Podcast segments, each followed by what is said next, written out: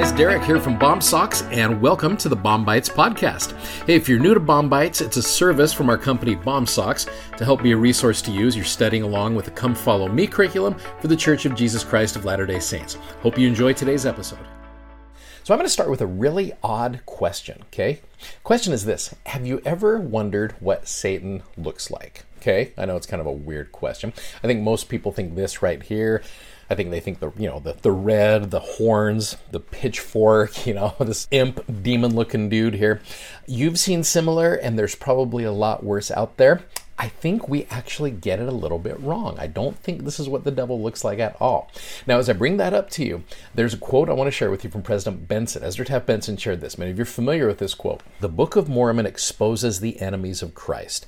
It fortifies the humble followers of Christ against the evil designs, strategies, and doctrines of the devil in our day.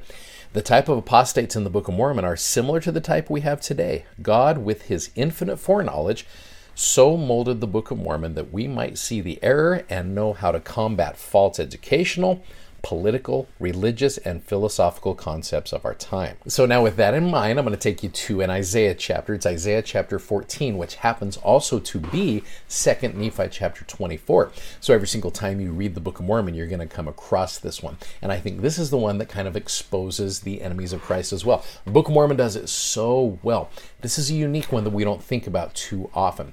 So, you got to look at the chapter heading of Isaiah chapter 14, and it says, Israel will be gathered and enjoy millennial rest. Okay, that's happy news. Lucifer was cast out of heaven for rebellion. Israel will triumph over Babylon, the world, which we talked yesterday about how the Lord is mustering together groups of individuals to gather them together, to share the goodness of the gospel, to raise our voice to the world. Well, the world is represented by Babylon here, and you're going to see how Babylon the Great is going to fall, right? So this chapter kind of gives a almost humorous, it's it's it's satirical in nature almost. You go to verse verse number four, and it says that thou shalt take up this proverb. Now, the proverb does say in the footnotes, it says a satirical song against the king of Babylon, and say, how hath the oppressor ceased? The golden city ceased. So you're going to see the king of Babylon compared to Satan here and his fall as well. All you have to do is look through these next few verses and you're going to find Satan all through here. Like, for example, you go to verse number uh, six, it says, he who smote the people in wrath, but with a continual stroke. Now, you probably see in the footnote that it says constant blows. And you're probably like, yep, that's how Satan works on us, right? Just that constant blows that he keeps throwing at us. Now, the next several verses from about 7 to about 11 or so, you're going to see the downfall here. It talks about hey, the earth's going to be at rest. There's a there's a reference to the millennium there and is quiet they break forth into singing. Verse 10 And they shall speak and say unto thee, you know, Satan, Art thou also become weak as we? Art thou become like unto us? Meaning, where'd your power go, pal? Verse 11 Thy pomp is brought down into the grave, and the noise of thy viols. The worm is spread under thee, and the worms cover thee. Verse 12, and this is one that many people are familiar with. How art thou fallen from heaven, O Lucifer, son of the morning? Now, if you know, Lucifer does mean bright morning star. Uh, in Spanish is light, and so Lucifer is very much a light bearer. How art thou cut down to the ground, which did weaken the nations?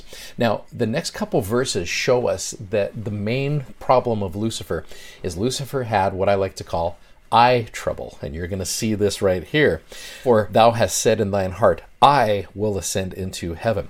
I will exalt my throne above the stars of God. I will sit also upon the mount of the congregation in the sides of the north. I will ascend above the heights of the clouds. I will be like unto the Most High. So you can see the number of times I is used in there, and that really does describe what Lucifer's main motivation was. It was pride. And sometimes I'll tell my students, like, smack dab in the middle of the word pride is I. Right in the middle of Lucifer is I. Coincidence? It's probably a big one, right? but he had eye trouble. That was his downfall. He didn't want to help build the kingdom of God, he wanted to become God. Now, you go to verse number 15, it says, Yet thou shalt be brought down to hell to the sides of the pit. Now, if you really want to see what Satan looks like, that goes back to my original question and at the beginning of this episode. Verse 16, and this is where you really examine the footnotes as well. They that see thee, now it, talks about in the thee there, it says it is the king of Babylon, but it's also applied to either Lucifer or the king here. They that see thee shall narrowly look upon thee. Now, the footnote there says, squint at thee and reflect upon thee. So you're narrowly looking upon thee and consider thee, saying, and this is a great phrase, is this the man that made the earth to tremble and that did shake kingdoms? Almost to say, oh my gosh, that's you? I can't believe I gave you the time of day. What a fraud, right? You look at him, because I think we've envisioned in our mind, you know, and, I, and again, I don't want to discount the power of Satan. I really do not. But we're going to see him and be like, really? That's you. You're the one who gave me all of that grief. Like I said, that quote from President Benson where it says the Book of Mormon exposes the enemies of Christ. I guess the way I look at Satan in this one right here, he's not this red you know the the pitchfork the hell all around him. I look at him more like this like kind of the you know the chihuahua that's in your neighborhood that just will not stop barking. If you have a chihuahua out there my apologies no offense intended but chihuahuas are loud right? They can be very loud dogs. In fact sometimes when i see these little dogs i think of four characteristics loud angry, obnoxious, and persistent. Which, by the way, you think about it, those are four characteristics of Satan loud, angry, obnoxious, and persistent. He's been doing the same thing since the beginning of time. He does the same stuff, and we buy into it. So, does that little chihuahua still have power? Yeah, but we're the ones who give that we're the one who give him that power. We're the ones who let him in right? So what do you do with that little angry loud obnoxious chihuahua? You punt that chihuahua right this is one of the titles i've kind of thrown into this chapter. In my scriptures in chapter uh, 14 it says punt the chihuahua and that's you're going to see why i say that. You take that chihuahua you punt that loud thing you get it out of your life so it doesn't bother you anymore. So here's a couple quotes that usually help remind me that satan Satan is nothing more than a loud chihuahua and just needs a good punt. The more we develop righteous fundamental habits. Now, Elder Scott talked about the prayers and the scripture study and the and the church attendance, all those things there. The more we develop these habits, the more anxious is Satan to harm us, but the less is his ability to do so. That's a powerful quote. Uh, James E. Faust, I love this. He says, Now, Satan has power. I get that. I don't want to discount that. However, we need not become paralyzed with fear of Satan's power. He can have no power over us unless we permit it. He really is a coward and if we stand firm, he will retreat. And I love that. Uh, great cross reference for that. You go to James in the Bible, James chapter 4, verse 7. Submit yourselves therefore to God, resist the devil, and he will flee from you. I really believe that is true.